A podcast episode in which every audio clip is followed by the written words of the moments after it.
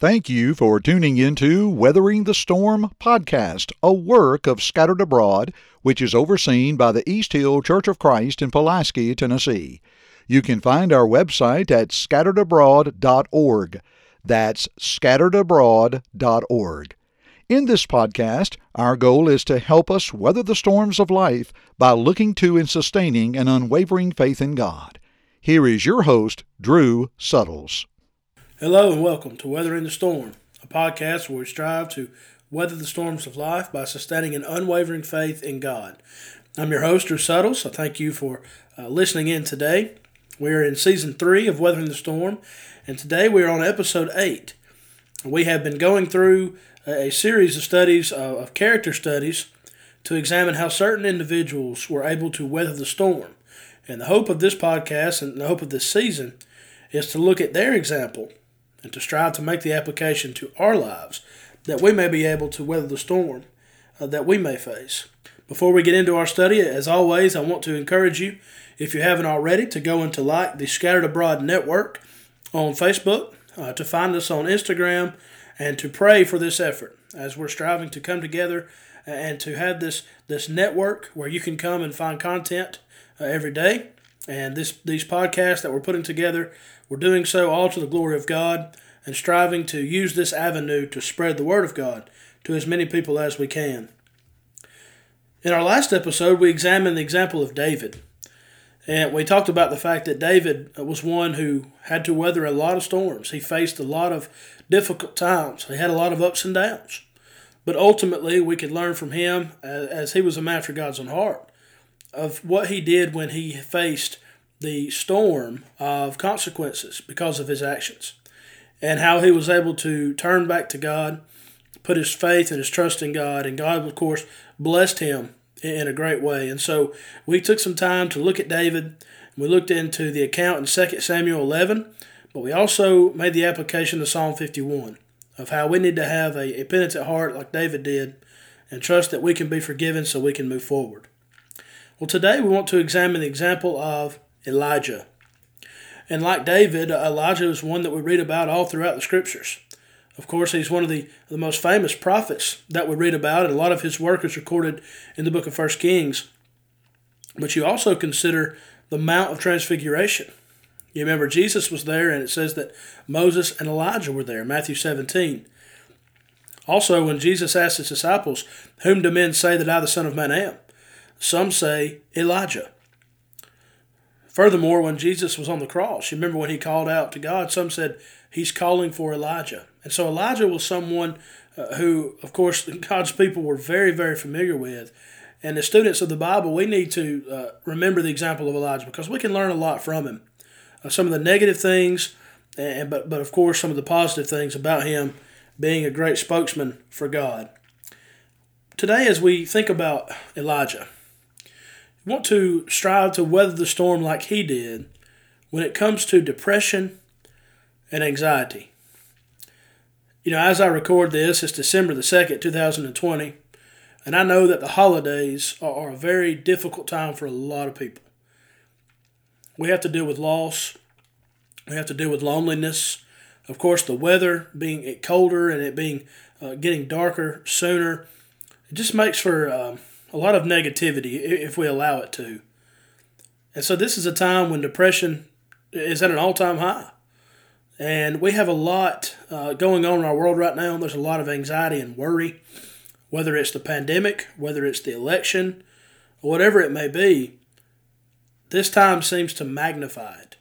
So I believe this, this episode today will be fitting and hopefully be uh, relatable to all of you who are listening and if you're going through this right now, maybe you're struggling with depression, you're battling a tough time with anxiety or, or worry, I hope this will be helpful for you. But also, if you're someone who's trying to help someone else who's going through that, then hopefully this episode will be helpful for you as well. If you have your Bibles, I invite you to 1 Kings chapter 18. 1 Kings chapter 18. I mentioned to you that much of the work of Elijah is found in the book of First Kings. Of course, we have Elisha and a lot of his work there in the book of Second Kings. But you may recall in First Kings 18 that there's a great victory, and this victory is on Mount Carmel. You remember all the prophets of Baal came out, And then you had Elijah. And Elijah basically told them, All right, you have all of these individuals trying to serve this false God. I'm a servant of the true God. And let's put it to the test. You call on your gods, I'll call on the one true God, and we'll see what happens. And you remember they put the sacrifices up, and, and Elijah said, You know, just go ahead and pour water on it multiple times to prove his point. And of course, fire came down from heaven and consumed it. And the prophets of Baal uh, were killed after that. It was a, a, wonderful victory for Elijah. No doubt people uh, understood and they cried out, The Lord, He is uh, God. He is the one true God. And so, what a wonderful moment in history, and definitely a great moment for Elijah. It must have been a, a great uh, faith strengthening moment in his life. But you know, even though that victory was great, when you come to 1 Kings 19, you find out that Elijah was struggling with something. It says that Ahab told Jezebel all that Elijah had done, how he had executed all the prophets with a sword. So Jezebel sent a messenger to Elijah, said, So let the gods do to me and more also, if I do not make your life as the life of one of them by tomorrow about this time. And so Elijah hears the news that even though he's just had this great victory, and even though all these prophets have been killed, now there's a, a, a target on his back. And he uh, is receiving word that he is going to die. You know, if I would have heard news like that, I don't know how I would respond, but I'd like to think that if I would have had a, such a great victory like that, and God was able to show that great power, that this wouldn't bother me as much. So, you know what? God's on my side. I'm not worried about what she has to say. But we see his human nature come in, we see his response. And in verse 3 of chapter 19, it says that when he saw that, he arose and ran for his life. He went to Beersheba, which belongs to Judah, and he left his servant there.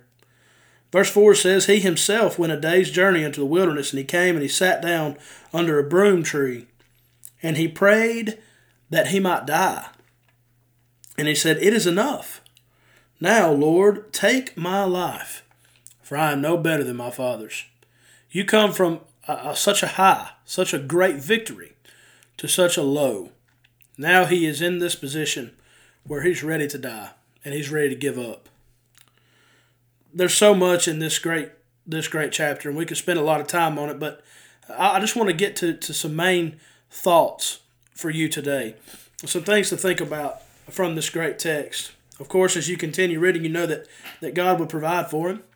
He sent an angel to give him food, to strengthen him, and he gave him the reassurance that he was not alone. But there are three things that jump out to us from this account 1 Kings 18 and 19 and what Elijah went through. First, even after a great victory, Elijah felt alone. A second thing that jumps out to us is that he wanted to give in and he wanted to give up. When he heard this news, when he thought that his life was going to be taken from him, he was he just threw in the towel. He was ready to go. He was ready to quit. And sometimes we may feel that way as well. But there's something else to consider. A third point is that Elijah felt like he was the only one trying to do the right thing. We know that from the text, and twice we find it. In verse 10 of chapter 19, he says, I alone am left, and they seek to take my life. And again, there in at the end of verse 14, I alone am left. He felt like he was the only one and you may be listening to this today and you may have family members who are lost. You may have coworkers who don't care one thing about religion. You may feel like you're the only one. And you may feel like it is just such an uphill battle. You're struggling and you're all by yourself. I hope that this will provide some encouragement to you and for you because we know Elijah was not alone. He was not by himself. God was with him. And the way that he carried him through to that great victory on Mount Carmel, he was able to carry him through this difficult time as well. As we think about the application and bring this episode to a close, I want to share some thoughts with you. First thing is, you are not alone. You are not alone. There's something very powerful found at the end of this account. And it's there, beginning in verse 15. After Elijah has, has said his piece to God, he's ready to give up. He says, I'm all by myself, I'm alone. Listen what God says. Then the Lord said to him, Go, return on your way to the wilderness of Damascus, and when you arrive, anoint Hazael as king over Syria. You shall anoint Jehu, the son of Nimshi, as king over Israel, and Elisha, the son of Shaphat of Ebal and Meholah, you shall anoint as prophet in your place. It shall be that whoever escapes the sword of Hazael, Jehu will kill. Whoever escapes the sword of Jehu, Elisha will kill. Yet, verse 18, I have reserved 7,000 in Israel, all whose knees have not bowed to Baal, and every mouth that has not kissed him. He is reassuring Elijah that he's not alone. He says, I have 7,000 who have not bowed the knee to, to Baal. In other words, 7,000 who are not worshiping that false God. You are not by yourself. If you're listening to this today as a child of God, please remember you are not alone. In 1 Corinthians chapter 10 and verse 13, uh, to me it's one of the most comforting passages in all the New Testament. It says that there is no temptation that's taken you but such as is common to man. What that tells us is if I'm struggling with something, I'm not alone in that. Someone else is struggling with it too. It's common to man. But then the end of that verse says, But God is faithful, who will with the temptation also provide a way to escape that you may be able to bear it or endure it. It's not that God's going to take away the temptation, it's not that God's going to take away the difficulty, but He will provide a way for you to escape. He will provide a way for you to be victorious. And so we can take heart, we can take comfort in knowing that we are not alone as we strive to weather the different storms that we face in life. A second thought of application as we think about how Elijah weathered the storm is that God can use you.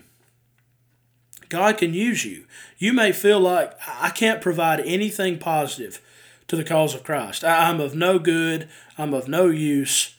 Please don't ever feel that way because God can use you. Here's Elijah in, in a very dark moment in his life. He's, he's ready to give up. And what does God do? He says, You get up and you go because there are individuals who need you. Think of the encouragement that Elijah provided for Elisha. What if Elijah would have given up at that moment? What if he would have not gone forward into Damascus? What if he would have just stayed right there under the tree? What if he had taken his own life? Elisha wouldn't have had him as a mentor. Elisha wouldn't have had someone to look up to and to uh, fill his shoes when Elijah was gone. You may never know the impact you have on someone from a negative perspective, but also from a positive perspective. And so you may say, Well, I can't do anything. I'm not doing anything positive. Listen, by you being a faithful child of God, you're encouraging others. And so, again, just like Elijah in this situation, God can take a bad situation and turn it into a positive. God can use you. You know, life has a way of getting us down. Just when things seem to be going right, just like Elijah, just when maybe we have a, a good victory, maybe it's just having a good day. Maybe you struggle with, with alcohol and you're trying your best to fight it.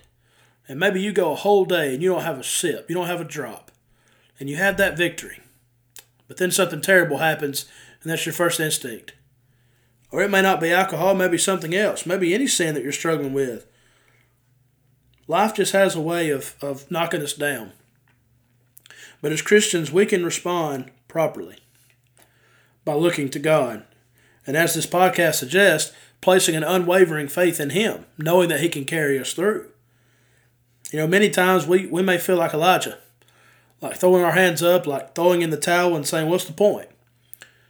But let's remember that we're not alone and that we can be useful in the kingdom and we can help others, which is what it's all about. As we close this episode today, I want to share some thoughts with you from season one. If you've been listening to Weather the Storm, you may remember this episode on weathering the storm of depression. We spent the entire episode on that. We also used the example of Elijah. But I want to bring these two thoughts back very quickly, and I hope that this will be helpful. I want to offer two main thoughts to two different audiences, two specific audiences. First, to those of you who are listening and you're struggling with depression, you're struggling with anxiety, you're struggling with worry. let me just go on record to say if it is uh, something that the doctors can help you with, if there's medicine you can take, if there are things that you can do, please, by all means, do those things. God expects us to use that wisdom and to use the common sense that if we can seek medical attention and help, then let's do that for sure. But I'm speaking more so on those who bring it upon themselves because of different things. Four things. Number one, get together with the right kind of people. You think about Judas when he betrayed Jesus, he didn't go with the right people, he went away. But then you think about Peter. Yes, Peter denied Jesus three times, and but where did we find Peter? With others, with others who uh, were also with Jesus. And so don't be by yourself. Get together with the right kind of people. Number two, look for positives. Look for positives every day. You have another day, you have another chance to live. Number three, be patient with yourself. You're not going to be able to overcome some things overnight. It might take time. Be patient. And number four, find your purpose. Everyone has a purpose. Find yours. What is it that makes you want to keep going? What is it that makes the day worth the living? Find your purpose. But now I want to address the audience, those of you who are trying to help someone who's struggling with depression. Maybe it's a family member, maybe it's a friend, maybe it's a, uh, it could be your spouse, it could be a member of the congregation where you attend, a coworker, someone that you know that's, that's struggling. Here are some thoughts for you. Number one, feed them physically and spiritually. Take them out to eat if you're if you're able to, and you're in a situation where you can do it, take them out to eat. Break bread with them, or maybe just ask if, if you can bring them something and eat with them at their house. There's something about sharing a meal with someone that can really just encourage you very very much, but also spiritually, with the Word of God. Send them a text with a Bible verse, an encouraging verse, or maybe ask them if they'd like to have a, a Bible study with you and be able to discuss some certain things. That can go a long, long way. Number two, listen to them. If someone's struggling with depression and anxiety, don't don't close your ears to them.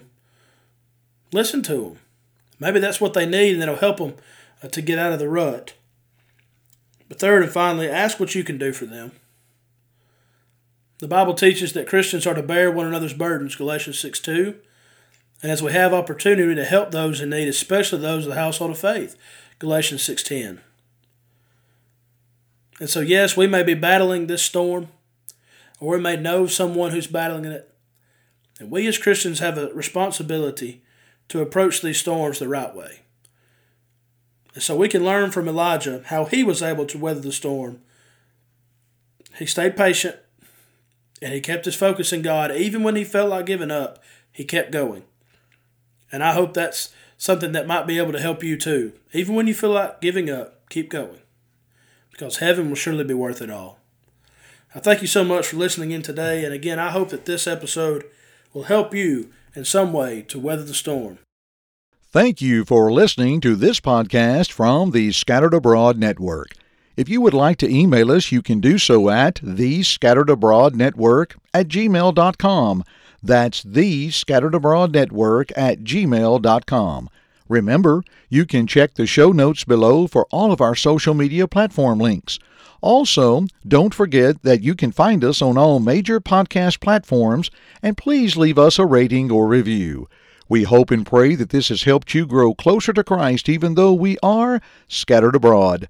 May God bless you.